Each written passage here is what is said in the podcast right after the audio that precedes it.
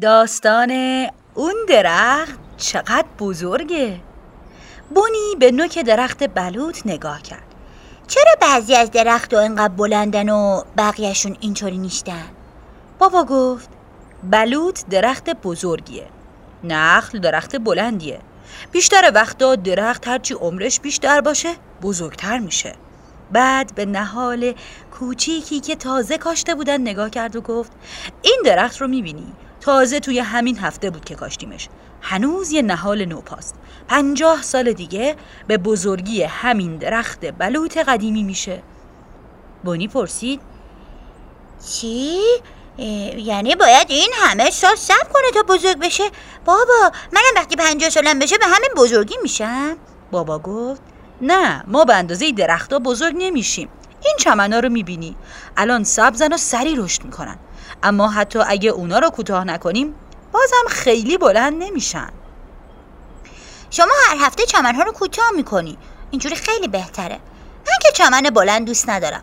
اگه چمنها خیلی بلند بشن دیگه نمیتونیم خونه آقای اسمیتو که اونور خیابونه ببینیم. بونی به سمت دیگه نگاه کرد. بوته‌ها چی بابا؟ بعضی بوته‌ها زیاد بزرگ نمیشن، ولی بعضیاشون هستن که بزرگ میشن. کسایی که گل و گلکاری دوست دارن از بوته‌ها هم خوششون میاد. من هم گل و هم بوته رو دوست دارم.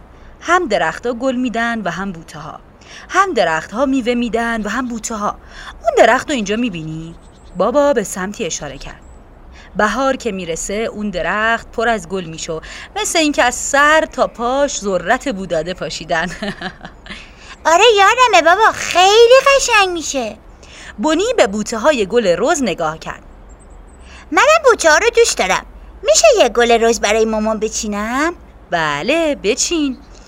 بونی یه گل رز کند و اونو توی گلدون کوچیکی گذاشت تا برای مامان ببره. بوته گل رز رو از همه بیشتر دوست دارم. وقتی که بونی گل رز رو به مادر داد، مادر اونو در آغوش گرفت و ازش تشکر کرد. نویسنده مارکو فلیس، ترجمه علی حسین قاسمی، گوینده زهرا ناظری. آوای کتابک کاری از مؤسسه پژوهشی تاریخ ادبیات کودکان. آوای کتابک بانگ ترویج است و ترانه، بانگ قصه است و افسانه.